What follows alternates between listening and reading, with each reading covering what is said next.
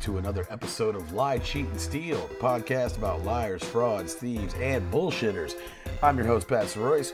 With me, as always, my co-host, Kath Barbadoro. Kath, how you doing today?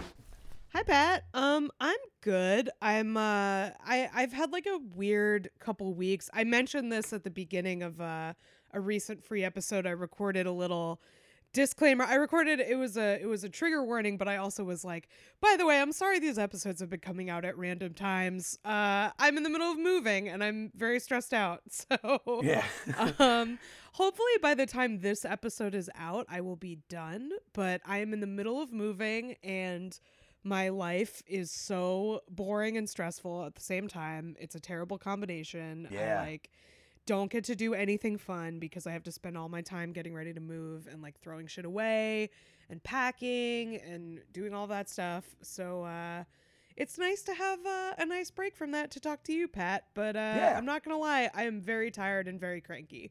So well, um, well, I, you know what? I, you know what? I think that's uh, that's good that you're. Uh, if not, it's not good that you're cranky, but if Thank you're you. cranky, yeah, if you're cranky, you're gonna. I think we're, we're doing a good a good um, topic for today because we're talking about a man who was very well liked by all Okay. uh, by all accounts. So he's a congenial guy. But this is actually uh, I'm, I'm excited to do this episode. This is a continuation of what was I had never really intended to be a series, but um, it is now though part two it of a now. series, part two of Part- the ongoing Lie, Cheat, and Steal presents Yeah. series. Yeah, the, I, yeah, the ongoing Lie, Cheat, and Steal presents the Mark Ass Presidents series. Yes. Now, uh, the first episode that we did was uh, the Mark Ass Presidency of Ulysses S. Grant, and I believe that was a uh, on our Patreon. So if you like the idea here, uh, normally we discuss liars, frauds, thieves, and bullshitters, but every now and then, you know. You, you want to do an episode about the mark, the victim, you know? Right. And normally, most people are just victims of one scam. But occasionally, history hands us powerful men who are just the biggest marks of all time. uh, the, the biggest mark in the free world, some might say. And Yeah. uh, the yeah, the first one we did was about Ulysses S. Grant. And I remember uh, defending myself to a comedian friend of ours, Tim Williams, who had just watched a documentary about Grant. He's like, he was a great guy. I was like, not saying he wasn't. He was a bad person, but he was a mark ass president. And he got Sometimes the best people are also the best marks. It's Yeah. like I wish it wasn't the case, but sometimes the best people are the easiest to take advantage of. That's, That's just exactly how it. it works. Exactly it. And, and we start to look, and I, I hope this is an ongoing series because I mean I think all presidents are kind of marks, but um, They're definitely marks for themselves at the very least. for sure, yeah. And so this this uh, I just wanted to roll right into it today, and so this one is um, yeah, this is the second installment of our Mark Ass President series, and today I wanted to talk about the Mark Ass presidency of Warren G. Harding. All right. Warren G. Harding. Now, I uh, astute Twitter followers will realize that last night I tweeted aloud, wondering um, how influential the name of Warren G. Harding was on Warren G, one of my favorite rappers from my childhood. Mm. Um, we may never know. Uh, we could ask Warren G, but if I meet him, I'm not going to waste some time with this question. But Is he still? I thought he. I thought he had passed away. Is he still with us, Warren G? I believe Warren G is still alive. Okay. Yeah. I, Nate is Nate Dogg. Nate Yeah. Dogg passed away. Yes, Nate, Nate, Dogg did died. pass Okay, away. that's. yeah. I think that's what I was. conf- I knew a, a you know a seminal G Funk. yeah, yeah, yeah. had passed on, but I couldn't remember who. Yeah, yeah, I know Um, that someone was regulating up there in heaven. You know? Exactly, exactly. We had to send somebody up there to regulate, but I couldn't. Yeah, remember who it yeah, yeah. and you can't be no geek off the street. You know? Exactly. I'm always saying that. yeah, yeah, yeah. It's, it's so applicable to just so many facets of life. But yeah, today we're talking about the Mark Ass presidency of Warren G. Harding. Now, Warren G. Harding, uh, a little bit about this guy. He was the 29th president of the United States of America. He served from 1921 until his death in 1923. And as far as presidents go, Harding is actually unique in several ways. Now, he's one of the few presidents to die in office uh, of natural causes. Uh, yeah. Who else? The the one other guy died of because he gave a speech without a coat. There was that. I think it guy. was like, like McKinley, I think that was McKinley. Yeah. I think. Yeah. And uh, then, did anyone else die of natural causes, or were they all assassinated? I think they were all assassinated. Taft, did he die in that bathtub or did he just get stuck in it? He got stuck in it. I, he died later in life. I, I know that because I remember um, reading about how he was, which I respect him for. I feel like Jimmy Carter's kind of this way. Taft was more proud of being a judge than he was of being president. So when he died, there's like no mention that he was a president on his gravestone. It just Oh, talks cool. about his his tenure in the judiciary. So That's tight. Like, yeah, like I'm sure like John Travolta like wants his shit. Right here lies John Travolta, pilot. yeah, yeah, yeah, yeah, exactly. pilot, totally straight. Heterosexual man. R.I.P. yeah, here lies the heterosexual body of one John Travolta. so yeah, no, he was the, one of the most. Uh, he was one of the few presidents to die in office. At the time of his death, he's one of the most universally beloved presidents that America's ever had. Um, yeah, that that is pretty much his whole entire politi- his whole entire life. People just liked Warren G. Harding. That's so Um, interesting because yeah, we I, I feel like we have no contemporary memory of of how much he was beloved. Like Yeah. people just don't think about. And we have no guy. contemporary like like comparison for a president that wasn't hated by like at least half of the country. Yeah, very true. Very true. Yeah. So now another thing that was unique about him is he was also the only president brave enough to admit that he was too stupid to be president. And I love this guy. He, Yeah. That's the only person who should be president. Is someone who can admit that. yeah, I'll I'll I'll get to like his thoughts on his own capabilities here in a little bit, but uh, uh, history. I'll, I'll tell you this: history agrees with him. Uh, I'll say that. So now, uh, but much like the first entry in our hopefully ongoing series of Mark Ass presidents, uh, Warren G. Harding is best known for presiding over one of the most corrupt administrations in American history. And again, as with Ulysses S. Grant, this corruption was carried out by his most trusted appointees who took advantage of Harding's limited intellect and trusting nature. Now, when I say limited intellect, I don't mean like, you know, he wasn't like, you know, apple slices, juice boxes and shit. You know what I'm saying? Like, Sure, he was, yeah, he was, when it comes to people that like you look at, like even some of the presidents that we hate, we go, oh, that guy's stupid. It's like, well, that guy graduated from Harvard. You know what I'm saying? Like, I'm not saying that he, that he, that he didn't do that, you couldn't do that, but it's like, when you talk about like somebody of, of limited intellect, it's like Harding should have like stayed in his lane. He did not have like the Great, yeah, great grading on the curve of presidents. Yeah, he had a exactly. a, limited intellect. He was probably of average intelligence. yeah yeah exactly yeah. But as far as like on the global stage, he he and he proved that he didn't quite have the mental wherewithal to handle that position. So Yeah. uh, yeah yeah he was uh, yeah yeah, like I said, so he was he was took advantage of, his friends took advantage of his limited intellect and his trusting nature, um, which are probably the same two attributes that more than likely led to them being appointed in the first place. See, uh, Warren G. Harding was born in 1865 in Blooming Grove, Ohio. His parents were farmers who became country doctors, and they provided Warren with an idyllic rural childhood, uh, childhood of relative privilege. His whole life was just swimming in creeks, playing with cows, like shooting guns, and just riding around, like just being a vet to animals, and just pretty much having a good time. Uh, Lovely. yeah, The- yeah, no, the type of childhood you put in a campaign ad. I mean, Yeah, I know it- they it- didn't really have campaign ads back Yeah. then, but Well, no, they, they they leaned into his childhood pretty heavy because it was just like it was you know the the all American childhood or the the, Yeah. the you know the the believed all American childhood. Right, yeah. Uh, is it really all American when very few people had it like that? Probably not. But uh, now Warren was tall, handsome, and well liked by just about everybody. He was athletic and friendly, and one of those people who you can tell wants everyone to like him, but also pulls it off in a way that isn't creepy or weird. You know, uh, he, Mm. This he- was- describes many comedians. yeah, yeah, yeah. I was thinking that same shit when I typed that sentence. I was like, yeah, one of those things where everybody wants to be liked, but you know, it's true the true people who can uh, pursue their goal of wanting to be liked and not look too weird doing it. And he was one of those Right. guys. Not seem desperate, but also Yeah. everybody knows that's what you want. Yeah. Yeah, of course. Yeah, that was him. So, uh, for a man who would one day be president, he was actually surprisingly unambitious as a young man. Uh, he kicked around Ohio for a few years after college. He ended up buying a failing newspaper, the Marion Star, with a couple of his friends for three hundred bucks. Like we, we talked about that in the last episode. Like, this is, you go back in the day, people did like wild shit at such young ages. like he was just, you know, Right. post post college bought a paper with his homies. Just buying a newspaper. Why yeah, not? yeah, as you do. So the three transformed the paper from a failing third place rag to a booming daily publication. They did this by essentially turning it into the newspaper version of Warren G. Harding himself. It was a middle of the aisle, almost apolitical paper that lobbed softball questions to politicians from both parties and made a very successful effort to never really print a bad story. Uh, its neutral stance garnered it favor from Democrats and Republicans alike. And I remember when I first heard that, I was like, oh, that's cool. that's cool that he had like a fun. And I was like, oh wait, no, it's not. like he's like I he's mean, just like it's definitely not, but at the same time, like it's so weird to think about a paper that only had good stories being successful. Like that would never work today. That no, would yeah, just no, yeah. it would crash and burn immediately. Nobody would click on it because Yeah, it just no, yeah. only had nice stories. Yeah, his was just you opened it and like it wasn't like you know fear mongering, but then at the same time it was it didn't do that. I, I guess I would say the reason it wasn't cool is that it didn't play this into the benefit of the people. Uh, oh, it totally. Yeah, yeah, no, it it's, definitely it's very bad to just be a centrist because you don't want to step on any toes. That's Yeah. bad. Yeah, and, and and they they quickly became a favorite of both Republicans and Democrats alike. You know, they were just Yeah. like, oh yeah, yeah, we love the Marion Star.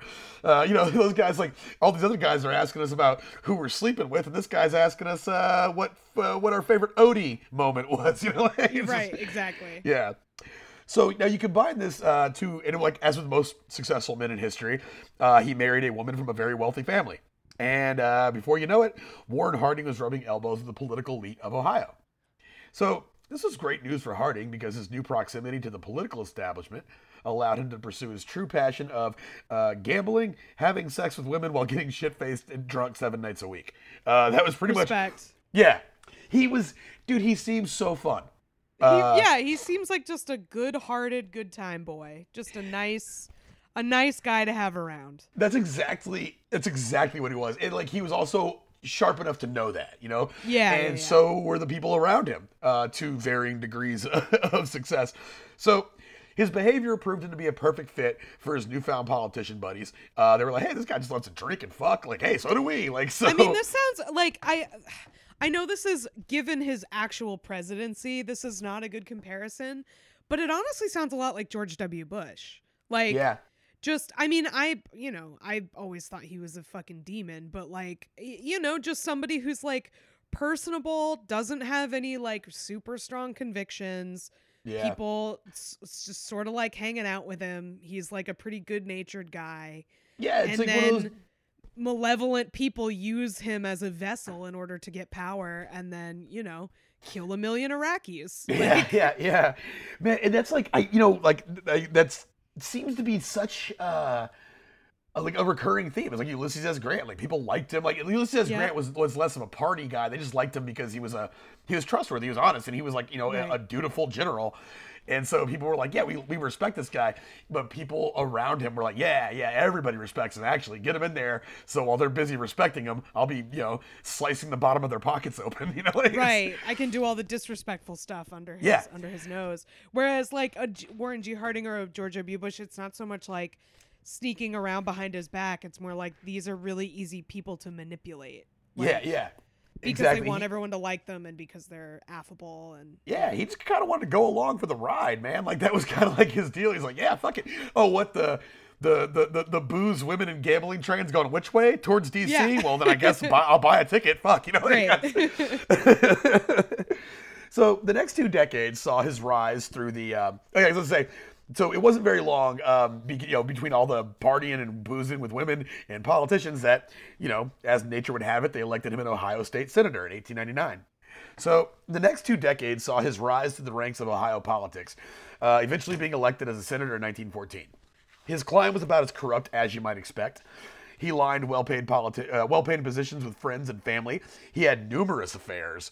This dude was like was fucking like he was like so he was one of those guys that nicknamed his penis. oh boy. Yeah, I I, I obviously there's a million things one could call a penis, but what just what do you think Warren G. Harding called his penis? I mean, it's got to be a some kind of Harding pun, right? No, no, no, no. That see that that's that's that's why that's why he was the face and not the brains because he couldn't come up with hmm. that. It's so simple. It's just like it's You got you got to just tell me. I don't. yeah. He, so he called his dick Jerry. Jerry. Yeah, this is not a smart man. Not a smart man, like or like yeah, like if you if someone if some guy's got like if his dick has like a sinister name, like if his dick has a name, okay, already red flag. But if the, the dick has a sinister name or like a weirdly like trumped up name, you know that's that's a little off putting. But if the dick is just like a name of another dude, that's probably the most harmless dick name one can have. It really is. Yeah. Yeah. Like of all of all the dick names, like that is very sort of non-threatening. Yeah, yeah, yeah. Was he called it like like the like the Terminator or anything like that? Like he was just like, yep, this is just Jerry, and uh, yeah, him and Jerry, boy howdy, they had a good time. Uh, just about everything in his line of sight, he was smashing. Uh, he ended up smashing his best friend's wife while his best friend was in the hospital battling depression. Oh man, that's not gonna help his depression. no, no, no. Yeah, the doctor, the doctor was like, actually, that's about the worst thing that can happen to him right now. That's probably say." the worst thing. Come on. Very rude. So yeah, and he actually kept that one up for 15 years. Um, her name was Carrie Phillips, and she was the first person to size up Harding correctly and surmise that he wasn't about that action and proceed to squeeze money out of him. Ah, okay. So by 1916, uh, Harding was the chairman of the Republican Party, and he decided to neutralize the scandal that could arise from his extramarital affair with Carrie Phillips. And in true Mark ass fashion, how he decided to handle it was that he told her he'd leave his wife and marry her. Oof. Yeah. Uh, Carrie suggested that how about we don't do that? How about we actually break up? so, How about you just give me money and we? yeah, yeah. So yeah, Carrie insisted they see other people. Harding was heartbroken, which I never thought about that. Like how difficult it must be to play off being heartbroken around your wife and you're heartbroken because the girl you were cheating on her with dumped you. Yeah, that is that's a tough emotional spot to be in. yeah, like I don't have know. a lot of sympathy, but I bet it's tough. Yeah, it's, yeah, it's a weird thing to keep up. Like you gotta like you know convince her that you're sad about some shit with for her. You're like, I just thought about you know, right? I thought about like what if you died and it made me real sad. so, uh, so yeah, so uh, to add to the pain of losing Carrie, though, she then wrote him a letter demanding that he start paying her money, as you called correctly. she said to pay pay her money or she'd go public with the affair. Now, news of any affair would have been devastating for Harding. I mean, you know, political affairs in political careers today, and I mean back then it was like you know that could end your like more than your political career, that could end your professional career. You know, it was a horrible. Right.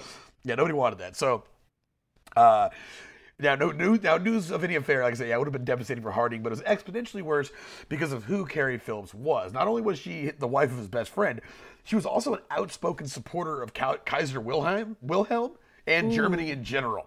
Yeah, Big that's a problem. Yeah, yeah, yeah. This is uh, yeah, early 1910s. You know, a little tricky. You know, so uh, yeah. Also, we- I just want to interject and say that it's really weird to hear about somebody from hundred years ago with a name as normal as Carrie Phillips. That's like you know, that's yeah. such a normal name. It's like really weird. Yeah, every know. other name involved in this is like you know, like Thermont DeFork or whatever. Like Right, exactly. else. I'm just like Yeah. Carrie Phillips. Isn't she? Isn't she in the new Marvel movie? Like yeah, it yeah. sounds like a name. That, yeah. so But anyway, yeah, that that is problematic uh, for Yeah. sure. If you're if you're a high level politician and your girlfriend loves Kaiser Wilhelm. Yeah, she's like, I just can't get enough of that Germany, man. Those guys are so good. so yeah, this was tricky for Harding, seeing as how America had declared neutrality in the uh, you know the bubbling European conflict. Uh, however, when America finally entered the war against Germany, uh, the connection to Philip was you know even worse. So Harding responded by agreeing to pay her five thousand dollars a year in hush money. That's one hundred twenty-five grand for anybody at home keeping track in today's money. So Carrie demanded more. Carrie was like, nah, fuck that. That's chump change. And so Harding was forced to turn to the Republican National Committee to finance the rest. So yeah, Carrie Phillips she's like she cooked everybody. Um, Yeah. So the final agreed upon increase was a lump sum payment of twenty grand and an all expense all expenses paid trip to Japan. All right. I mean, I take that deal. Yeah, she presumably was just on the back of the boat, just like two middle fingers up, laughing her ass off, and she just, you know, hurtled eastward or westward rather. So, uh, yeah, so that was uh, not a good look for Harding. And now, um, but he had a freshly bought clean slate. And the fact that he'd never cared enough about his job to actually make a political enemy uh, led the Republican Party to choose Harding as their compromise candidate to run against Woodrow Wilson. Uh, Mm, that is a one tick- way to play it. Just don't give Yeah. a shit, and then Yeah. eventually you'll be in the right place at the right time. Yeah, the only people that hate you are the boss. And this is coming from somebody who has lived my entire professional career like this. It's just never really like, like everybody liked me at work. I mean, like was I a good employee? No, never. I refused to, but everybody liked me. You know? yeah, totally. yeah, I do. Uh, like I fucking when I went back to Connecticut, um, I was a couple like two years ago when I, I popped back up in New York and did a couple shows. I popped back over in Connecticut and set up a show uh, one night in Hartford. And a bunch of my old AT and T friends came out. My manager straight up told me he's like, "You were so easy to manage." He's like, "You were a horrible employee, but whenever I confront you, you'd just be like, yeah, I did that. I fucked up. Sorry." Right. he's Like, like, "You uh-huh. never." Yeah, yeah. He's like, you never defended yourself. I was like, there's nothing to defend. I knew I was wrong. so, um. Yeah, yeah, exactly. That's how you go through life, man. So, so they decided they're going to run him against Woodrow Wilson. They put him on a ticket with Calvin Coolidge, and and that was in 1920. And much like Ulysses S. Grant, Warren G. Harding was positioned to run for the presidency by men who were far more ambitious than him, looking to parlay his likability into a four to eight year power play for their party's interests. So the public had lost patience at this point with the progressive agenda of his opponent, Woodrow Wilson. Uh, Woodrow Wilson was, you know, trying to do all sorts of wacky stuff about like equality and shit like that, you know, and they were just like, and it was just like, uh, also the economy wasn't doing too hot. It was just a drag on everybody. And they were just like, Yeah. hey, you know, yeah, like, yeah, Woodrow Wilson was like America's first, like, just like killjoy. Where it's like, yeah, we get it, man. I wish things were better too, but get the fuck out of here. I'm trying to party. Uh, so, so Thessaly, uh, what and because people like politicians have always been, you know, more or less savvy, uh, they uh, ca- they captioned Harding's campaign as uh, quote a return to normalcy, uh, marking Ah. the first, yeah, yeah, The marking inspiring message that Yep. carried uh, Joe Biden into office. Yeah, yeah, yeah, Yeah. Marking the first and only time a presidential candidate would call upon uh, a return to a vague bygone area that no one could really articulate or agree upon. Right. Yeah. Right. So the gamble paid off, and Harding began his term as president in March of 1921. Uh, it was the biggest landslide victory ever seen in American politics to that point. There was one Damn. before that where somebody ran unopposed, and that was the only one that Okay. beat it. yeah. That is wild to think about that somebody ran for president unopposed. Yeah, I That wanted to look into that. I should have looked into that and see what the hell was actually happening. Because that does, that, like, I just took it for granted. I was like, oh, okay, somebody ran unopposed, and then, like, in my head, I'm like, wait, wait, wait, what? like, Yeah, that is- it's the president, man. we spent Yeah. like two, we spend like 50% of all the years only thinking about who is going to be elected to yeah. office. And somebody just ran unopposed. Unopposed. Yeah, yeah. I, I paid that so little thought. It was Like almost it's because fucking head of the PTA or something. Yeah, yeah. That's crazy. Oh man, um, it also it just like it just not even just researching politics, but just being like having you know an eye on the news. The next two to three years of school board meetings are going to be shit shows, man. It's oh gonna my be insane. god, dude. I didn't want to think about it. It's Ugh. crazy. So Yeah. grim. So grim. Yeah, so bad. Anyways, if you have to kids and you're not insane and you have time, like try to run for school board. Like keep Yeah. the crazy people out. But yeah, but yeah, but good luck because like, good it's like the crazy people just like like I, you know what I'm saying like Oh yeah, you ones- also have to be cool with like definitely getting death threats. yeah yeah yeah. so uh, yeah, so the gamble paid off. Like I said, biggest landslide victory ever seen in American politics to that point. He quickly filled his cabinet with all his good buddies that he'd met over the years in poker games in the smoky back rooms of D.C. and Ohio. The main core of Harding's band of movers and shakers were from his days in the Ohio political machine. Uh, it was a ruthless, corrupt group of wealthy political and business elites who quickly became known as the Ohio Gang, which is cool as fuck. Like- Pretty cool. Pretty cool. yeah. Uh, now, the Ohio gang was comprised of 11 members, Harding included. And much like Ulysses S. Grant's cabinet, these were going to be the guys that were going to just, you know, essentially just like like take advantage of his ass. Um, Yeah, you some know, if- leeches. we got Yes, some yeah. leeches around.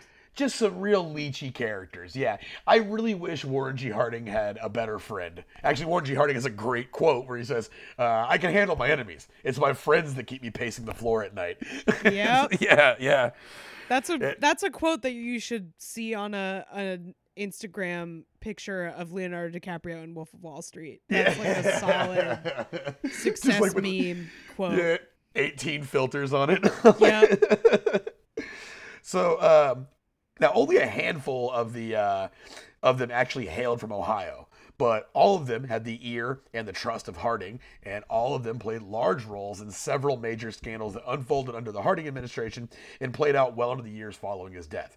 On paper, the gang's extensive rap sheet reads to just about every charge a politician can be accused of. But individually, they all had like their own equivalent of like a Marvel standalone scam leading up to this huge Avengers level scam that they would later pull Nice. off. like, so to name a few, because again, this is one of those things. If you if you listen to the Ulysses S. Grant episode, there's like eleven uh, um, like scandals that have their own Wikipedia pages on the Wikipedia page of Warren G. Harding scandals. like, so. Wow. It's really yeah, a category more than a Wikipedia page. yeah, yeah, yeah, exactly, yeah, exactly. It's a genre at that point. But uh, so now uh, up top there was Harry Daugherty. Now Harry Daugherty was a businessman from Ohio, and he actually helped Harding win the Republican nomination, uh, and was appointed Attorney General uh, for his efforts. Now, he would go on to create a scam which pocketed the proceeds from the sale of property confiscated by the U.S. government during World War One.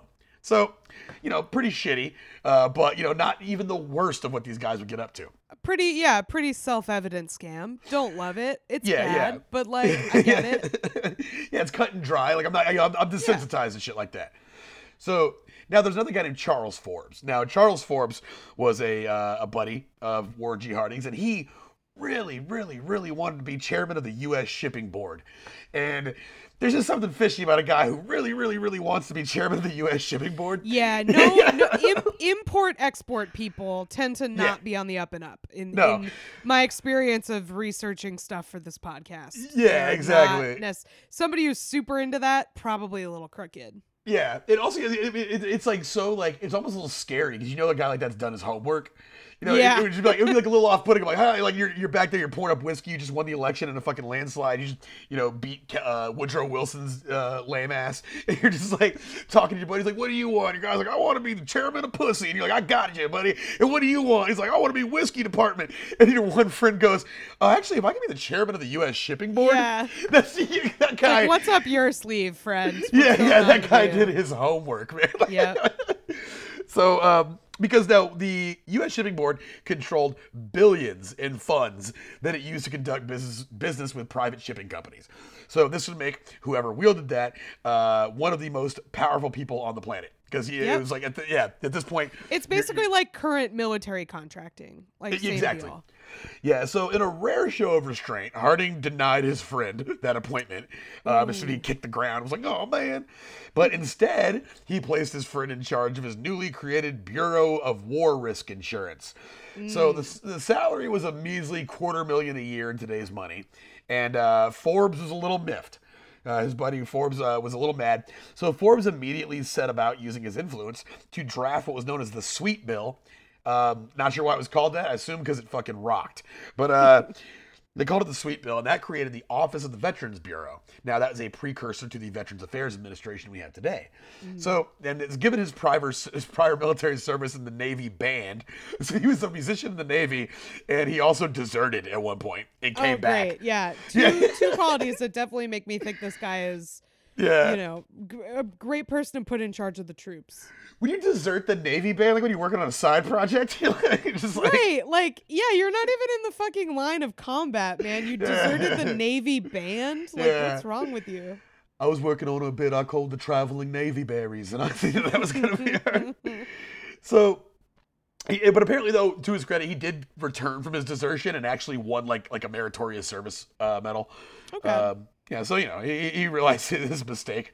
Uh, so Harding appointed him. Harding was like, "Hey, good job creating this brand new department. Uh, I'm going to put you in charge of that." And he then became in charge of six billion in annual funding. So, shout out to Forbes. He was like, "Oh, you want to give me this little consolation prize for sure. yeah, yeah. This like dress for the job you want. Just like create the job you want. Like, oh, if, if you're given a job you don't want, just make up one that you do want and do that Yeah. job. So the funding was supposed to be used to house and feed veterans, give them medical care, and create uh, programs to teach them job skills. Um, that didn't happen. So, uh, Shocker. What a Yeah. shocker. with millions of dollars at his disposal, Forbes hired 30,000 new workers at the Veterans Bureau. Uh, under, under Forbes, it was overstaffed, and many appointed agents looked for means to justify their paid positions. Uh, during his tenure as director, he ignored the needs of wounded veterans. Uh, in less than two years that Forbes held his position, he embezzled approximately $2 million. Um, mainly in the connection with the building of veterans hospitals. And this is just evil from selling hospital supplies at a lower rate. like it's just like Ugh.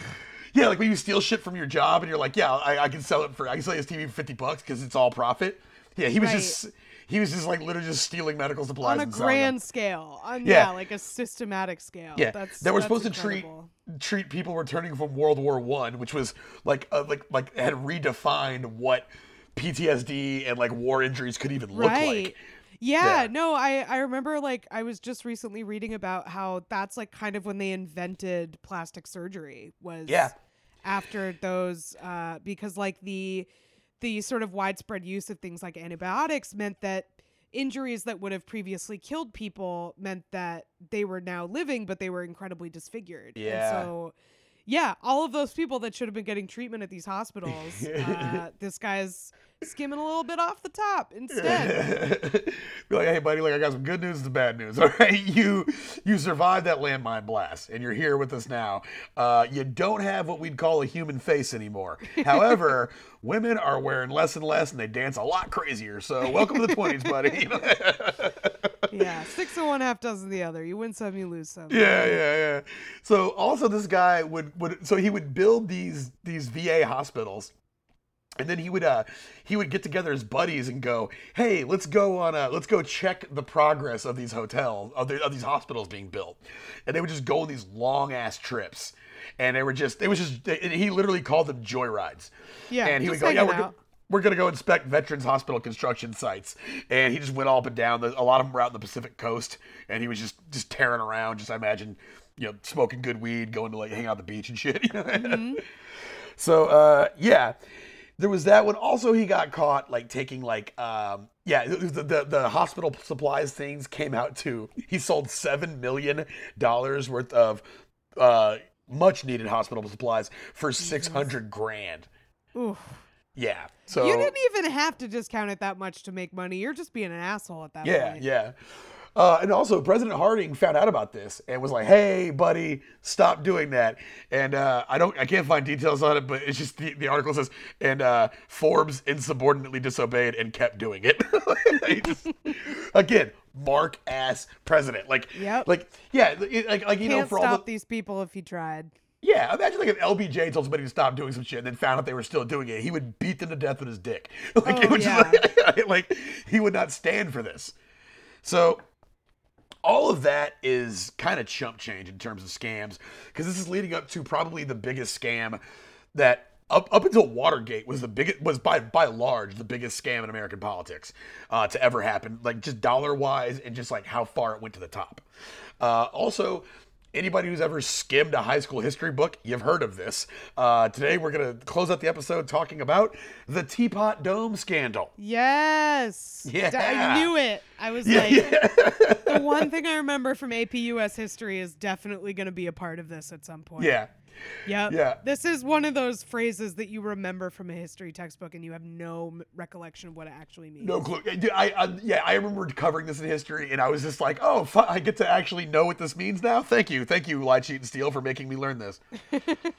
so, the Teapot Dome is a rocky outcropping on a hill in an oil field in Wyoming. Uh, it's supposed to look like a teapot.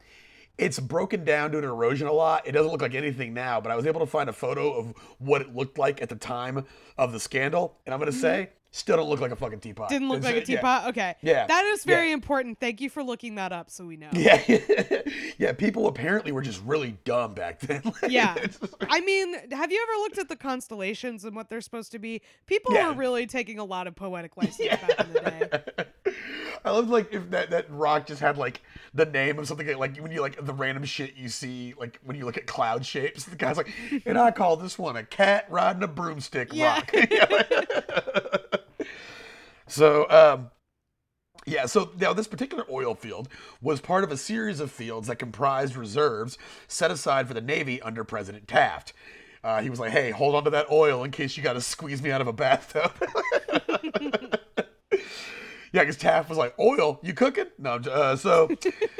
Yeah, so yeah, but the, uh, Taft, for whatever reason, no, I know the reason was that um, uh, at the time the U.S. Navy had stopped using coal burning ships and was moving towards oil burning ships, and so rightfully so, somebody was like, "Hey, maybe we should set aside a bunch of this." You know, Yeah. in case we gotta, in case we gotta subjugate some people via marine warfare. You know, like, Right. And he was like, "Yeah, yeah, yeah, sure thing." So they set these aside and they were just sitting there, just not being drilled by any oil companies. And that was a bit of a social faux pas in the 1920s.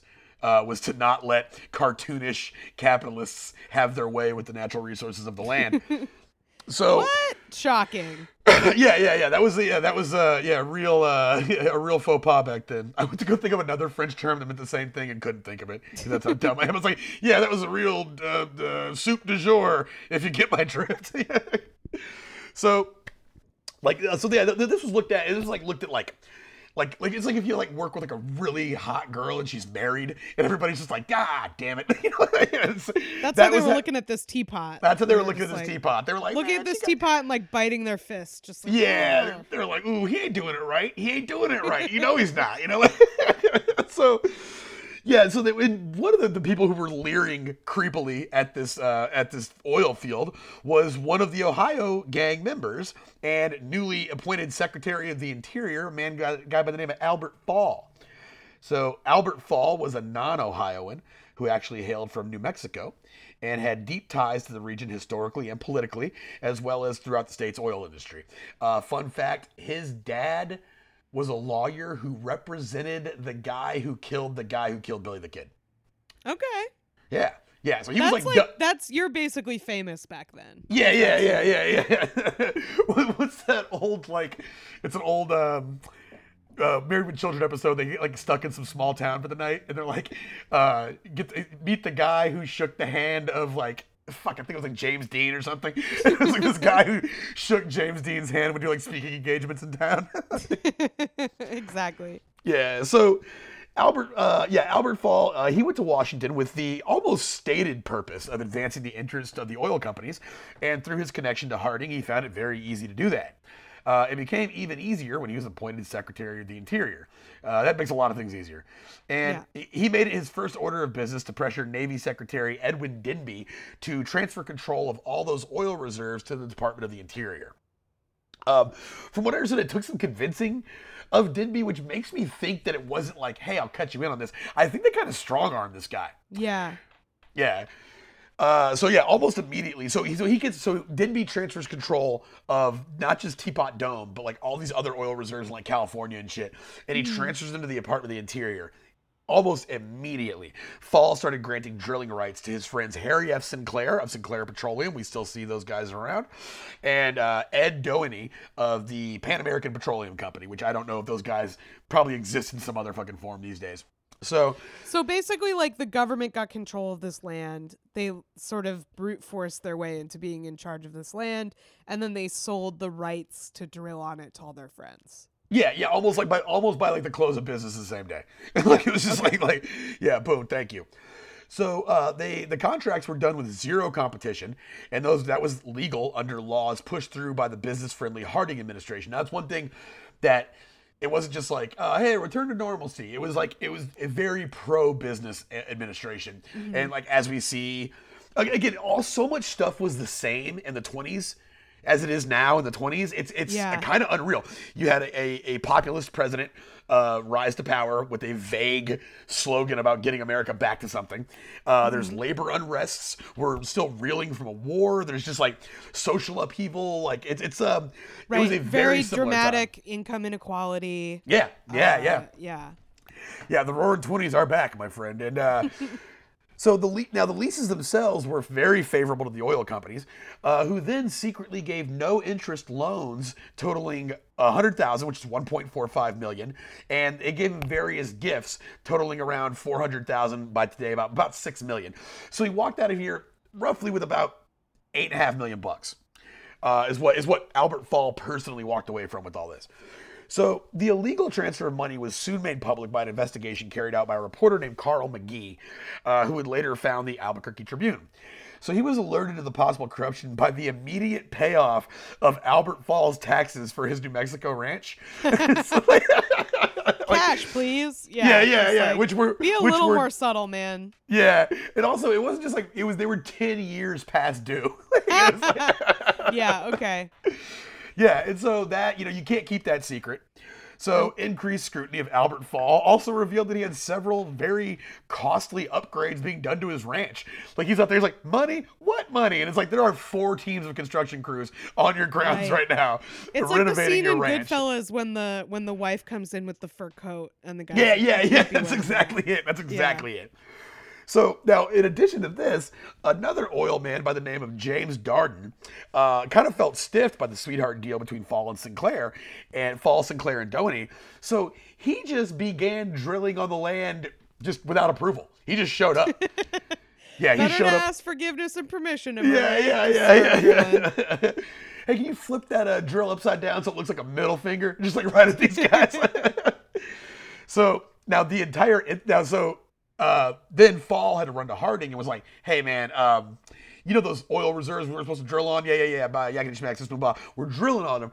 Uh, this guy is not supposed to be doing that though. This guy's not supposed to be drilling.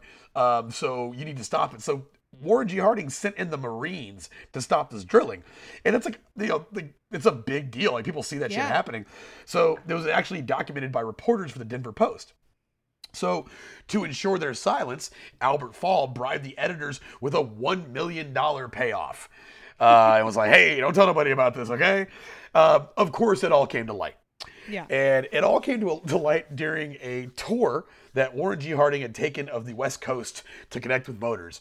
Um, no president at this point had ever had, had ever visited Alaska, so he went to go visit Alaska All right. and he was going up and down to the boat and that was when rumors started like like like that that stuff started breaking the press. It was like you know hey there's this huge this huge scandals going on. The marines were were sent out to stop a rogue driller. Uh, the denver post was paid hush money to keep it silent. All this stuff started to break while um, harding was on this trip. And he's on this trip and now historians debate as to how much harding knew about what was going on. And the debate the consensus is that he knew something was going on but again he kind of like like when i say like he wanted everybody to like him it wasn't just like uh like like we think that it was kind of like a it was it was a, like a prominent like anyone who knew him knew that was part of his nature like his dad his dad had once pointed out that like uh, the family would be bankrupt if Warren was a girl because he couldn't say no. And he was like, I would have nothing but grandkids. Like, just, you know. um, So yeah, like it is. It is not only, um, you know, like yeah, it, it's part of his personality in in like a meta textual way too. Like everybody knows this about him. Yeah, and so they they they theorized they're like, man, he probably just didn't. And again, Mark ass presidency, he just didn't have like he didn't want to tell his friends no. He didn't have the chutzpah. Yeah. It's like it's like telling your buddies like you know like you waited too long to set boundaries, and now you got to be like, hey guys, actually you can't just you know ash your cigarettes on my carpet, you know? Right, yeah. Just like, except it's with like drilling on national land. Yeah, yeah, yeah, yeah, yeah, yeah. Like, man, you used to be fucking cool, man. You're like, no, I'm still cool. Fucking do I whatever you promise I'm still cool. You Yeah, can still yeah. drill a little bit. Yeah, yeah, yeah. We just can't, like, you know, like you can't put out the whole cigar. Like, you can put cigarettes on cigars. You know, it's just like, yeah, like he, like he, even if he were to, to confront them, he probably would have just folded and compromised. Right. So now on the trip, uh, he started to beco- become suspicious because, like, again, he knew something was up, but it was probably one of those things where he kept himself out of the know because he was like, I don't, Right. I'd rather not know about it. So right. he, if I know about it, I'm gonna have to do something, and I don't feel equipped to do something. So. Yeah, so he pulled uh, Herbert Hoover aside, uh, famously pulled him aside and was like, "Hey, man." Is a quote, not the "Hey man" part. He didn't say "Hey man." he wasn't like, "Say dog, what's good, Big Herb? Uh, check it out, Young Hoove." Hey, um, he said, "If you knew of a great scandal in our administration, would you, for the good of the party and the country, expose it, or would you bury it?" And uh, Herbert Hoover was like, uh, you know, I'd expose it because Herbert Hoover replaces him uh, very quickly. We'll talk about that in a second. Uh, Herbert Hoover uh, replaces him, and by uh, by all means was a, um, you know, a fairly uh, a fairly competent. Actually, Herbert Hoover was was so like was, was a very religious guy, and he got pulled like basically he got asked about uh, the ongoing uh, like the the Ohio gang themselves, and uh, it was kind of funny what he had to say about these guys. Uh, so basically, they invited him to hang out one time, and I don't know what they were thinking because this guy was, Herbert Hoover was known as being a square, Yeah. and uh, so he but he was like yeah he got called out for them. And uh, they were so later. They after everything was said and done, they asked Herbert Hoover like what who at the time was the Secretary of Commerce uh, un- under Harding. They asked him like um, you know what he thought about uh, Harding's association with the Ohio gang, and he just said like it's just like the most like like Ned Flanders, just kind of killed, not really killjoy, but he says. You know, he enjoyed the company of these men and his old Ohio associates in and out of the government. Weekly White House poker parties were his greatest relaxation. The stakes weren't large, but the play lasted most of the night. Now, uh, I'd lived too long in the frontiers of the world to have strong emotion against against people paying poker for money if they liked it, but it irked me to see it in the White House. Mm. so yeah, then- Disparaging the office, disrespecting the office. yeah, yeah, yeah, yeah. Like Hoover Hoover was one of those guys who like meant it. he was like, this Yeah, is just- totally. so now, the, so meanwhile, all this is so all this story is breaking while Herbert Hoover is just like trapped on a boat, like going up and down the pacific coast. He's just coast. stuck on the fucking Pacific coast. Yeah, Yeah, cell yeah. phones. Yeah, he's not yeah. getting updates of the Twitter feed. He's just on Yeah. a damn boat. Yeah, it's Warren Harding, and he's like also like like Warren Harding also carried on numerous affairs when he was in the office. I can only imagine, Right. like, he, yeah, he's getting a little, yeah, he's giving giving his crotch a little, uh, like his adjusting his uh his his loins there a bit, you know, and he uh like like he this is.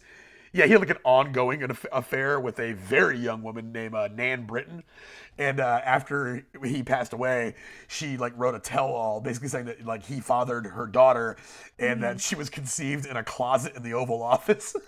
Yeah, it sounds about right for this guy. yeah, yeah. So he's separated from all that good stuff, you know, and uh, so he's just out and out and about on the on the on the sh- on the ship, watching everything kind of go to shit, and he gets. Uh, he, at one point, he was reported uh, by one of his associates as just saying, uh, "You know what? I wish this boat would sink." Damn. Just like, please get me out of this problem. I have no Yeah. ability to deal with it. Yeah. yeah, and at his lowest moment, because at this point, like Warren had spent most of his presidency just fucking drinking, smoking, hanging out, and he was drinking during Prohibition. Like he wasn't even supposed to be drinking. Yeah, yeah. So, um, as it happens when you drink, smoke, fucking gamble for most of your life, he died of a heart attack on that ship, On the boat. God damn. on the boat, after saying that he wished it would sink. he got his wish, kind of. Like, Yeah, yeah, just yeah, like, yeah. I don't want to fucking deal with this. And then Yeah. he did not have to. so that and then after this the, the now Warren again a beloved president uh, they they did a slow a slow moving train carrying his body uh, back for like across the, the country back to DC and they estimate about 9 million people came out to like wave at his train Wow. Yeah, that's like all the people in the U.S. at that time. yeah yeah yeah yeah the entire population of the US and everyone's cousin from Mexico came to go wave at this guy but yeah so he was like the, the country was in shock but then right as this happened this teapot the tea, teapot dome scandal shit broke mm-hmm. and the public was divided they had to ask like a tough question like hey how much did he know about it and This is was so crazy to think about because, like, this is, I mean, granted, yes, these people took advantage of him. This is very bad. This is like every single thing Trump did was this. yes yeah yeah yeah yeah And, yeah he and he was just like, yeah, I did that. So what? And everyone was Yeah. like, yeah, hell yeah, you did. yeah It's just crazy for to sure. think about. But anyway, so, so, this is breaking. People are upset because it was 100 years ago and people still had some kind of standards for the yeah yeah yeah yeah scruples were still were still around Right. And so people had, people had had this this public discussion. Now, for the members of the Ohio gang, um, a lot of them went to jail. Uh, Albert Fall, like one of the main uh, guys, he, he ended up doing something like 13 months in a president presidential or like in a white collar prison or whatever their version of was. He got out and basically died penniless in El Paso, Texas. Um, the other guy, a lot of the other guys, like Forbes, went to jail. The guy who was stealing all the. Uh, all the damn medical supplies. He went to jail. But basically, much like with Ulysses S. Grant, the the, the nation decided that for their peace and well being, that they were going to go ahead and uh, and blame the people around him and not him. Yeah, And- yeah, yeah, yeah. That was how it left. Now, I don't want to say now Harding often comes in at like dead last on lists of presidents or or or first when it comes to worst presidents, like depending on the worst on the on the, on the what you're looking at. There has been a movement in history recently to kind of revisit his presidency, and he did have a few good, well, well-intentioned moves. I'll say. Yeah. Um, he seemed to be on the right side of race relations, especially for his time. Mm. Um, he spoke out against the Tulsa race massacre when it happened. Uh, yeah, he also at one point said he had his uh, his famous quote where he was like, basically, whether you like it or not, if you believe in the American democracy, everything needs to be equal. And he had Yeah. said that to defend a Uh, people wanted uh, that was back when people still wanted uh, literary t- literary literary te- literacy tests. Sorry, people wanted literacy tests for voting, and he was like, "Yeah, we can do that, but everybody has to take one." Right. and that was like revolutionary back then. Uh, he also what released a bunch of um, like people who were imprisoned during like the Red Scare that was going on at that point, or like like the workers and socialism uh, like movements. He freed a lot of those people from jail. Uh, he kind of and because he wanted everybody to like him, he was very open to policies that like help people. You know. Yeah. But where he faltered was that he didn't have the energy or the political talent to carry through. Right. was- Yeah, it doesn't even really sound like he um like he he was charismatic and stuff, but it, it doesn't sound like he was able to turn it into anything, to use it in any way. Yeah. And didn't really seem motivated to use it in any way either. Yeah, that's what I'm saying. He, he didn't really want to, you know. It was like it seemed like a cool idea, like in the way that like right. Like he seems like a decent person, but like really not who you want to be the president Yeah. for sure. Yeah. Well, you know what? You are not alone in that thought. Uh, a lot of a lot of people think that, but I think the most important, and we're gonna go ahead and end on this. The, the person who agreed with you wholeheartedly would be Warren G. Harding himself. Uh, Right. I this is while he was in office. he said this, and we're gonna go to ride out on this quote.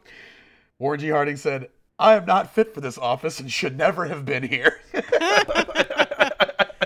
Incredible quote. Incredible, Incredible quote. Yeah. That uh, kind of self awareness is what we should all strive for. Yeah, yeah, yeah. Like, man, I am in way over my fucking head.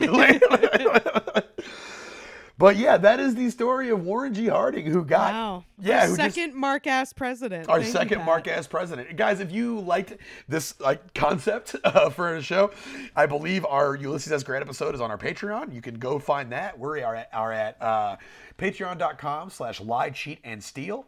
Uh, signing up for that will get you access to that episode, all of our back catalog, plus uh, two more episodes a month. We release two free episodes, and we'll do two on the Patreon for you as well. Um, that being said, uh, I'm on Twitter at at PZTX. That's P E E Z Y T X as in Texas. And I have got shows and tour dates all over these days. So if you want to come see me do live comedy, oh, and also get, I need to post these. I have really cool lie, cheat, and steal koozies that I made oh, off of a, a Cricut printer and ironed them on in a hotel room. And they look dope and they're cool as shit. And some Scam Gang members have those. And it's like very limited merch that you pretty much kind of have to come see me in public. so. But uh, yeah, so look for my dates. I got those all those posted online. Um, that being said, uh, Kath, you got anything for us? Um, I'm not sure what my dates are, but I have another podcast called What a Time to Be Alive. It's a weekly podcast uh, where we talk about stupid news stories. Um, we have a Patreon for that as well. And I'm Kath Barbadoro on social media. Um, I will certainly be posting stand up dates there. So, yeah, thank you so much for listening. Yeah, thank you guys. Oh, and also, I, I didn't mention this. I have another podcast I'm doing as well. It's called uh, "Good at Plants, Bad at Life," and I teamed up with a uh, a very very knowledgeable uh, person in the world of horticulture that I did not know before we started the podcast. Did like speaking engagements and stuff, and it's me and him and Stephanie Gilbert from KXAN is uh, on our show as one of the other co-hosts, and we just pick this guy's impressive brain about plants and conservation and uh, the history of plants and things that we should do moving forward. And like we had an episode recently about Johnny Appleseed, and then we had one about the Pacific Northwest biomass. So really cool, really interesting stuff. So if that's up your alley, please go check that out as well. Um, but above all, guys, thanks for tuning in. Be safe, be smart, but you know, like I said, above all, don't get caught. Don't get caught. See you next time. Bye.